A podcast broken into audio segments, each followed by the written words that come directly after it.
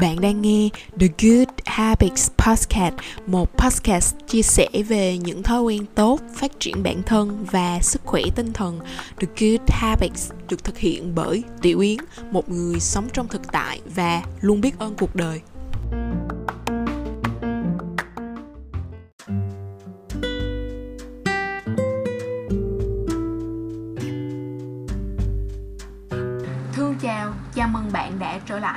Good Habits Podcast.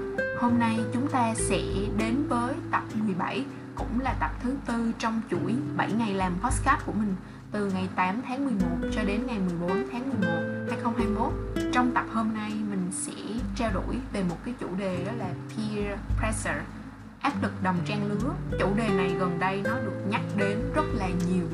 Khi mà bạn gõ cái cụm từ là peer pressure lên Google thì sẽ có khoảng gần 500 triệu kết quả trong vòng chưa đầy một giây. Tuy nhiên khi mà mình đọc những cái bài báo hoặc là những nghiên cứu, những video mọi người nói về áp lực đồng trang lứa thì thực sự mình mình chưa hài lòng lắm với những sản phẩm này. Bởi vì nó chưa thật sự giải quyết được cái nguyên nhân gốc rễ của vấn đề đó là lý do tại sao mà ngày hôm nay mình sẽ ngồi xuống ở đây bật mic và thu âm tập podcast này với chủ đề là peer pressure, tại sao chúng ta gặp phải áp lực đồng trang lứa. Phần 1 đầu tiên chúng ta cần phải biết peer pressure là gì, áp lực đồng trang lứa là gì. Áp lực đồng trang lứa là khi mà cá nhân chịu ảnh hưởng của những người thuộc cùng một cái nhóm xã hội cùng chung một cái gì đó, ví dụ như là cùng tuổi, cùng lớp, cùng công ty, cùng lĩnh vực chuyên môn, vân vân. Giữa chúng ta có những cái điểm chung và chúng ta chịu những cái ảnh hưởng nhất định, chịu những cái áp lực nhất định. Khi mà chúng ta so sánh bản thân mình với những cái đối tượng đó, peer pressure nó phổ biến như thế nào, nó phổ biến ra sao? Ngoài cái kết quả tìm kiếm như google mình đã nhắc đến, bạn hãy thử làm cho mình một thí nghiệm như thế này, đơn giản thôi bạn hãy nhìn xem trong lớp của bạn có bao nhiêu người đã đi thực tập rồi bao nhiêu bạn đạt được uh, học lực loại giỏi bao nhiêu bạn đã đạt được học bổng bao nhiêu bạn đã đi làm full time. Và có những cái tháng lương đầu tiên đó là mình lấy ví dụ về một cái bạn ờ, trong một cái lớp đại học đi bất giác trong một cái phút giây nào đó bạn sẽ cảm giác có những cái áp lực nhất định và đó đó chính là peer pressure. Có đôi khi á, bạn còn có áp lực như vậy khi mà liên quan đến những cái đối tượng khác mà bạn đã từng trải nghiệm chứ không chỉ là những cái đối tượng ờ, cùng chung một cái nhóm xã hội nào đó. Mình lấy ví dụ ha bạn sẽ thấy rất rất rất là nhiều youtuber tiktoker um, nổi tiếng và sở hữu những cái video clip đạt lên đến hàng triệu view, hàng chục triệu view. Khi mà họ chỉ mới có 17 18 tuổi thôi thì đôi khi bạn so sánh chính bản thân mình của hiện tại khi mà bạn đã 21 22 tuổi với những cái đối tượng đó bạn sẽ có những cái suy nghĩ là à mình 21 tuổi rồi mà mình chả làm nên cái trò trống gì cả còn những cái bạn nói chỉ mới có 17, 18 tuổi thôi mà đã rất là thành công rồi. Và rồi từ những cái việc rất là nhỏ nhỏ như vậy bạn sẽ cảm thấy rất là áp lực. Peer pressure nó đến như vậy đó. Peer pressure nó vẫn luôn là một áp lực hữu hình vô hình tồn tại ở khắp mọi nơi. Nếu mà bạn không có cái chủ ý để ờ, gặp cái tình trạng là peer pressure uh, áp lực đồng trang lứa những cái đối tượng xung quanh bạn đó, có thể là vô tình hoặc là cố ý sẽ dễ đưa bạn vào cái tình thế này. Ví dụ như là bố mẹ đi bạn bè và đặc biệt là mạng xã hội. Có thể là bạn rất là thích ăn thịt gà chẳng hạn. Thì trưa hôm nay mẹ của bạn làm món ờ, thịt gà kho sả đi bạn đã rất là háo hức đến cái buổi trưa để bạn được ăn cái món ăn mà mình yêu thích. Nhưng mà khi bạn vừa ngồi vào bàn ăn á thì nhiên là sẽ có những cái cuộc trò chuyện trong cái bữa ăn, đúng không ạ? Bố bạn mới nói là à bố mới nghe rằng con ờ, bé xuân lớp, cùng lớp cấp ba của con nó vừa vào làm ở Big Four lương tháng 20 triệu. Tin tin tin nhắn của Facebook Newsfeed nó vừa cập nhật cái trạng thái là cái thằng tên Hạ chẳng hạn, cùng lớp đại học với bạn. Khoe là đã nhận được cái học bổng chuyển tiếp 6 tháng sang Hungary bạn cảm thấy hơi chột dạ và có lẽ là món thịt gà hôm nay là một trong những cái món ăn mà bạn cảm thấy tệ nhất mà mình từng ăn, đúng không ạ? Thì đó, sự việc, những cái tình huống đưa chúng ta vào peer pressure nó rất là đơn giản như vậy thôi. Chúng ta nên nhận ra nó. Tại sao chúng ta lại bị ảnh hưởng bởi áp lực đồng trang lứa? Nếu mà nói về lý do thì mình nghĩ là sẽ có hai nguồn cơn chính của cái những cái lý do này đầu tiên á, nó sẽ là những cái lý do bên ngoài và cái yếu tố đầu tiên trong những cái lý do bên ngoài mình muốn nhắc đến đó, đó là cái yếu tố về môi trường mà chúng ta phát triển. Mình nhớ đến một cái kiến thức mà mình đã từng học ở trong một cái môn học tên là môn văn hóa doanh nghiệp. Thầy có nhắc đến hai cụm từ đó là collectivism và individualism. Đó là chủ nghĩa tập thể và chủ nghĩa cá nhân. Thường người châu á chúng ta sẽ sống giáo dục và đề cao chủ nghĩa tập thể. Còn ở những nước phương tây á, thì người ta thường đề cao chủ nghĩa cá nhân.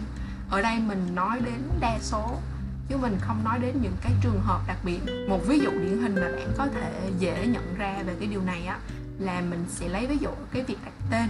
Ở những cái nước như là Việt Nam, Trung Quốc, Hàn Quốc tên của chúng ta được đặt như thế nào? Có phải là đặt họ trước sau đó chữ lót rồi đến tên không ạ? Ví dụ như là mình mình tiểu yến hoặc là một cái tên trung quốc ví dụ như là ngô kỳ long chẳng hạn hoặc là tên hàn quốc là park seo hân thì ở đây huỳnh ngô hoặc là park thì nó là họ. Yến long hoặc là hân thì nó là tên họ sẽ thường đặt trước tên. Còn ở phương tây á, thì chúng ta sẽ dễ dàng quen thuộc với những cái tên như là Travis Beckham hoặc là Ngân Ngô chẳng hạn. Ví dụ vậy thì những cái bạn mà Việt kiều đó uh, qua Mỹ về nhập quốc tịch đó thì thường họ sẽ đổi tên lên trước họ. Ví dụ như là mình nếu như mà có quốc tịch Mỹ thì sẽ là Yến Huỳnh. Ở đây cái tên nó cũng đã một phần nào nói lên được cái văn hóa của cái nước đó. Ở đây mình không có nói đến những cái trường hợp đặc biệt nha. Chắc chắn là ở châu Á thì vẫn có những nước họ đặt uh, tên trước và họ sau. Ví dụ như là những cái nước mà đã có một cái thời gian bị ảnh hưởng, bị ờ, đô hộ bởi các cái nước phương Tây thì họ có những cái ảnh hưởng nhất định về mặt văn hóa. Ví dụ như là nước Philippines chẳng hạn. Tên nó là một cái ví dụ cơ bản về cái lối sống, chủ nghĩa tập thể và chủ nghĩa cá nhân. Khi mà người châu Á thường sẽ đặt một cái cộng đồng ờ, một cái gia đình, một cái tập thể lên trước ờ, cái việc đề cao cá nhân. Còn ở phương Tây thường sẽ là ngược lại và khi chúng ta sống trong một cái môi trường tập thể á, thì rất là dễ để hình thành một cái sự so sánh xã hội. Bạn ờ, so sánh cá nhân với các cái chủ thể khác trong cái ờ, xã hội đó có thể là xã hội ờ, thu nhỏ hoặc là xã hội lớn để xem mình là gì trong đó nằm ở đâu trong cái xã hội mà mình quán chiếu tới đó. Thì một cái những cái ví dụ vui hài hước về ừ, con nhà người ta chẳng hạn cũng là một cái hệ quả của cái việc này. Rồi, cái yếu tố thứ hai mà mình muốn nhắc đến ở trong nhóm những yếu tố bên ngoài chính là những cái chuẩn mực của xã hội, những cái social norms. Thì nó là những cái suy nghĩ, hành vi, những cái hành động được chấp nhận ở trong một nhóm xã hội nhất định, ở nơi bạn sống thì thường mỗi gia đình sẽ có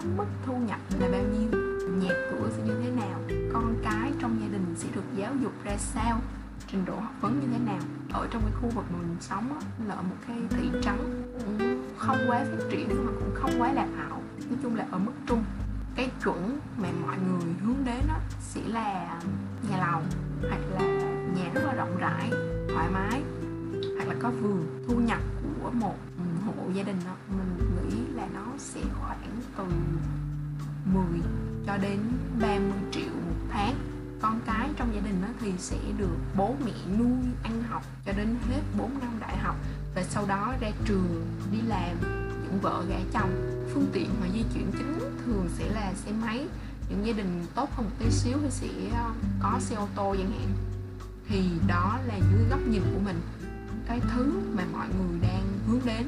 Đó là ở cái ờ, quy mô là cái thị trắng mà mình đang ở đi. Nhưng mà thử nhìn xem cái gia đình ở vùng cao. Ví dụ ở tây bắc người ta thường hướng đến những cái điều gì? Đối với những cái vùng núi khó khăn đó, thì mình nghĩ là gia đình sẽ hướng đến cái việc là đủ ăn đủ mặc con cái được đi học sẽ có một cái ngôi nhà ở ổn định. Ờ, thay vì là nó không có kiên cố và dễ bị ảnh hưởng bởi sạt lở đất chuẩn của xã hội nó khác nhau như vậy. Nó tùy thuộc vào cái quy mô cái tính chất của cái nơi cái đơn vị mà bạn quán chiếu tới. Và trong cái quy mô của cái cộng đồng, của cái xã hội, của cái tập thể đó, những cái chuẩn mực xã hội này nó giống như là những cái quy tắc ngầm mà mọi người đều hiểu. Chúng ta không cần phải tuyên truyền, không cần phải nhắc đến hàng ngày, nhưng mà họ biết đó là những cái chuẩn, những cái điều mà mỗi người ở trong cộng đồng đó sẽ hướng đến. Và cái áp lực đồng đẳng nó sẽ xảy ra khi mà chúng ta liên tục so sánh những cái mình có, những cái mình thuộc về với cái chuẩn chung của xã hội. Yếu tố thứ ba, chắc chắn là yếu tố phổ biến nhất mà mọi người dễ nhận thấy nhất ở trong những yếu tố bên ngoài chính là mạng xã hội. Mạng xã hội nó giống như là một cái kính lúp, nó khuếch đại lên càng nhiều những cái điều này. Mọi người nên nhận, nhìn nhận được cái bản chất rằng là những thứ chúng ta hoặc là người khác đưa lên mạng xã hội á, thường là những thứ mà họ muốn chia sẻ lên mạng xã hội. Nên nhớ thứ mà họ muốn chúng ta thấy họ muốn chia sẻ lên mạng xã hội thường sẽ có một câu nói đó là đẹp khoe xấu che đúng không ạ? Những gì tốt đẹp nhất sẽ được uh, mang lên. Và rồi á chúng ta mắc cái sai lầm ở chỗ là chúng ta lại đem những cái điều đó so sánh với bản thân của mình. Ừ, nó giống như cái việc là bạn uh, so sánh một cái màn trình diễn nó hoàn hảo hơn cái lúc mà bạn ờ, đang tập luyện bạn đang diễn tập gì đó. Thì đương nhiên cái lúc mà bạn trình diễn nó sẽ là những cái lúc mà bạn hoàn hảo và tốt nhất. Và nó sẽ giống như là cái um, tinh hoa nó những cái mà bạn đã kỳ công chuẩn bị ở trong lúc bạn tập. Thì trong lúc bạn tập luyện ở hậu trường chắc chắn là nó sẽ có những cái khuyết điểm mà khi bạn đưa lên mạng xã hội thì lúc đó giống như là bạn đang trình diễn một cái bài hát hoặc là một bài nhảy chẳng hạn đó. Những cái sự so sánh này nó rất là kịch cỡm. Nhưng mà chúng ta vô hình chung lại ờ, đồng hóa nó lại để so sánh với nhau. Nếu mà ai có theo dõi mình có kết bạn với mình ở trên Facebook hoặc là Instagram ừ, tài khoản cá nhân đó, thì mọi người sẽ dễ dàng nhận thấy được là những điều mà mình chia sẻ trên mạng xã hội. Đương nhiên nó sẽ là những hình ảnh đẹp rồi. Và mình thường xuyên nhận được những cái lượt yêu thích và những cái tin nhắn trầm trồ. Các bạn là thích những cuộc sống, những cái hình ảnh mà mình chia sẻ. Ở đây mình muốn nói cái điều gì? Là đúng, mình có như vậy. Mình có những cái phút giây nó bình an, nó thanh thản, nó khỏe mạnh, rèn luyện sức khỏe như vậy là đúng. Chính những cái lúc đó mình muốn chia sẻ lên mạng xã hội để truyền một cái năng lượng tích cực đến mọi người. Nhưng mà điều đó nó không có nghĩa là lúc nào mình cũng tích cực như vậy, lúc nào mình cũng tập luyện hùng hục như vậy. Có hay không những cái lúc mà mình tiêu cực? Có hay không những cái lúc mà mình chán trường không muốn làm gì, chỉ nằm ì ra đó thôi. Có hay không những lúc mình cheat meal mình ăn những cái món ăn không bổ dưỡng? Có có chứ rất nhiều nhưng mà mình không có show lên thôi mình không có đăng nó lên mạng xã hội thôi. Bởi vì á, mình không có muốn kéo mút của mọi người xuống với mình. Những cái lúc đó mình mình đủ tỉnh táo để mình nhận ra rằng điều tiêu cực nó đến và nó sẽ đi và mình sẽ giải quyết được nó chứ không nhất thiết mình phải đăng lên để kể lễ hay là như thế nào đó. Mình về bản chất á mình là một người đã và đang được huấn luyện về mặt tinh thần nên là mình hiểu những cái đó nó đến và nó đi rất là nhanh. Mình không có vấn đề gì quá lớn với những cái điều tiêu cực. Bởi vì mình đón nhận nó như là một cái điều tất yếu trong cuộc sống vậy đó. Có một cái nghiên cứu chỉ ra rằng người có cái số lượng kiểm tra mạng xã hội thường xuyên hơn trong tuần á thì sẽ có nguy cơ mắc bệnh trầm cảm cao hơn 2,7 lần so với những người bình thường. Cái việc mà bạn thấy những người khác quá là sung túc, quá là tốt đẹp, quá là hạnh phúc trên mạng xã hội đi. Nó đâu đó khiến cho chúng ta có một cái cảm giác đố kỵ, ganh tị và chúng ta muốn bắt kịp họ, đúng không ạ? Thì đó là ba cái lý do từ phía bên ngoài mà mình nhận thấy được. Nó gây ra cái áp lực đồng trang lứa, yếu tố bên trong. Thì mình muốn chia sẻ ở đây á, lý do đầu tiên là bởi vì bạn chưa phát triển ổn định về bên trong về tinh thần. Bạn dễ bị ảnh hưởng bởi người khác nè, bởi vì bạn chưa có nhiều trải nghiệm, chưa có nhiều thành tựu. Bạn loay hoay tìm kiếm giá trị của bản thân. Một cái minh chứng mà mình thấy rất là rõ trong cái điều này á, cái dữ liệu, những cái chỉ số về người nghe podcast của kênh mình cái quy mô nó cũng có thể nhỏ thôi, nhưng mà từ đó mình cũng có thể rút ra được những cái insight, lượt nghe của tập điều gì tạo nên giá trị của bạn ở tập 2 á, là cái tập có lượt nghe cao nhất. Nghĩa là mình có thể hiểu những người tìm đến podcast của mình, họ đang đi tìm câu trả lời cho cái vấn đề này. Chúng ta chưa thật sự hiểu là chúng ta có giá trị, tại sao chúng ta lại có giá trị, chúng ta có giá trị hay không, chúng ta phải làm gì để có giá trị. Mình nhắc lại một lần nữa ha, chúng ta có giá trị bởi vì ba điều sau đây, đó là sự hiện diện của bạn trong cuộc sống này đã là một món quà vô giá rồi. Thứ hai bạn theo đuổi những cái giá trị đạo đức. Và cuối cùng á là bạn luôn muốn học hỏi một cái điều gì đó mới. Và gần đây mình nhận ra thêm rằng chúng ta có giá trị và chúng ta chia sẻ với người khác nữa thì đó là những cái điều rất là đơn giản mà mình nghĩ ai cũng có thể uh, làm được. Thậm chí là bạn không làm gì bạn chỉ cần là một người tốt thôi thì bạn cũng đã là một người có giá trị rồi. Có một câu nói mình nghe được đó, đó là lá môn, nước đổ đầu vịt đó. Thì nó thường là mang một cái nghĩa tiêu cực, rằng là khi bạn nói một cái điều gì đó cho một người rất là cứng đầu, thì họ không có nghe và nó không ảnh hưởng gì đến họ hết. Nhưng mà trong cái trường hợp này thì mình à, thấy nó lại mang một cái nghĩa tích cực tích cực bởi vì sao? Bởi vì khi mà bạn đã rèn luyện một cái tinh thần đủ cứng cáp rồi, trải qua nhiều trong gai, có nhiều vết sẹo cuộc đời rồi đó thì bạn sẽ nhận thấy rằng là những cái tác động bên ngoài nó không quá ảnh hưởng đến bạn. Nó sẽ ảnh hưởng đấy nhưng mà rất nhanh, bạn sẽ hồi phục lại và bạn sẽ miễn nhiễm với nó. Như là khi mà bạn đổ nước trên lá môn vậy đó, thì nó sẽ không có bị thấm ướt, nó không có bị mềm nhũn ra, nó không có bị hư hại. Thì đó là về cái lý do đầu tiên, đó là chúng ta chưa ổn định và chưa phát triển được những cái giá trị bên trong, cái thế giới bên trong của mình cái lý do thứ hai về cái yếu tố bên trong đó, nó là một cái điều khá là hiển nhiên. Nó đến từ cái việc những cái nhu cầu thầm kín của mỗi người. Ở đây mình muốn nhắc đến tháp nhu cầu Maslow. Mọi người có thể tìm hiểu cái hình ảnh về cái tháp đó. Thì nó gồm có 5 bậc chính thứ tự của những cái nhu cầu này. Từ dưới lên trên nghĩa là từ cái tầng thấp nhất cho đến cái tầng cao nhất. Những cái nhu cầu đầu tiên đó là nhu cầu thiết yếu nghĩa là cái việc mà chúng ta thở, chúng ta ăn uống, chúng ta quan hệ tình dục, chúng ta bài tiết, chúng ta nghỉ ngơi, thì đó là những cái nhu cầu cơ bản thấp nhất của con người. Tầng nhu cầu thứ hai đó là nhu cầu được an toàn. Nghĩa là chúng ta được an toàn về thể xác này họ ờ, chúng ta có gia đình, chúng ta có việc làm. Tầng nhu cầu thứ ba đó là nhu cầu được hòa hợp. Chúng ta muốn thuộc về một cái nhóm nào đó, nhận được cái sự ủng hộ chấp thuận của gia đình, có những người bạn thân hữu cái tầng nhu cầu thứ tư đó là nhu cầu được tôn trọng. Chúng ta được tôn trọng, được yêu mến, được tin tưởng. Và cái nhu cầu cuối cùng là cái nhu cầu cao nhất, đó là nhu cầu thể hiện bản thân. Chúng ta được thể hiện điểm mạnh của mình, chúng ta được trình diễn, chúng ta được công nhận là một người có năng lực, một người thành công, được tung hô bởi những người khác. Áp lực đồng đẳng nó đến từ cái điều rất là tự nhiên, nghĩa là trong cái thời đại phát triển như bây giờ thì ngoài những cái nhu cầu cơ bản, bắt đầu nghĩ đến cái nhu cầu ở những cái tầng cao hơn, ví dụ như là được hòa hợp, được tôn trọng, được thể hiện bản thân, chúng ta quay trở lại những năm 1945 1945 thì mình nghĩ rằng là trong những người nghe podcast của mình thì chắc cũng chưa ai được sinh ra vào thời điểm đó đâu ha.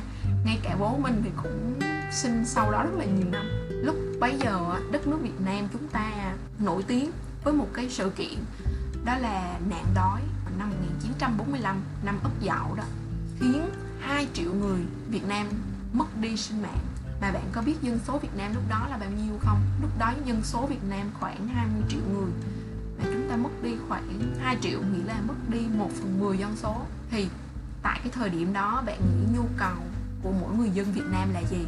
có phải là nhu cầu bây giờ mọi người mong muốn khao khát được đáp ứng ở cái mức thấp nhất đó là nhu cầu thiết yếu không? Nghĩa là chúng ta rất là mong cầu cái việc được ăn no.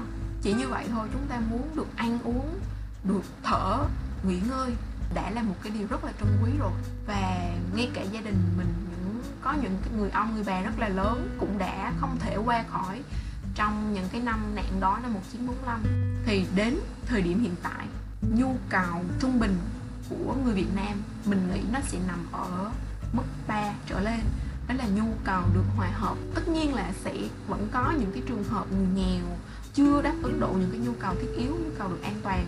Nhưng mình tin rằng mỗi người dân Việt Nam hiện đang ở mức nhu cầu 3 trở lên. Đó là được hòa hợp. Ừ, chúng ta muốn thuộc về một cái nhóm nào đó một cái nơi nào đó có những cái bạn bè thân hữu được gia đình chấp nhận nghĩa là có một nơi để mà ta thuộc về. Đó là những cái ví dụ mà mình muốn cho mọi người thấy rằng áp lực đồng trang lứa nó là một cái điều cái điều tất yếu trong một cái xã hội phát triển như hiện đại cùng với sự hậu thuẫn của internet, của mạng xã hội, thì mọi người có thể cập nhật thông tin rất là nhanh và nó càng khuếch đại, nó càng làm cho mọi người dễ có những cái áp lực đồng đẳng hơn nữa.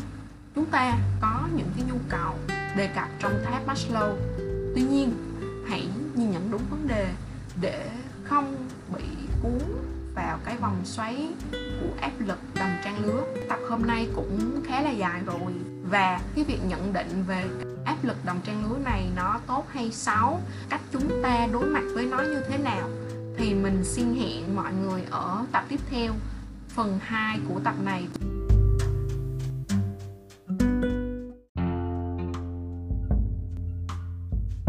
Cảm ơn bạn đã lắng nghe và ủng hộ The Good Habit Podcast.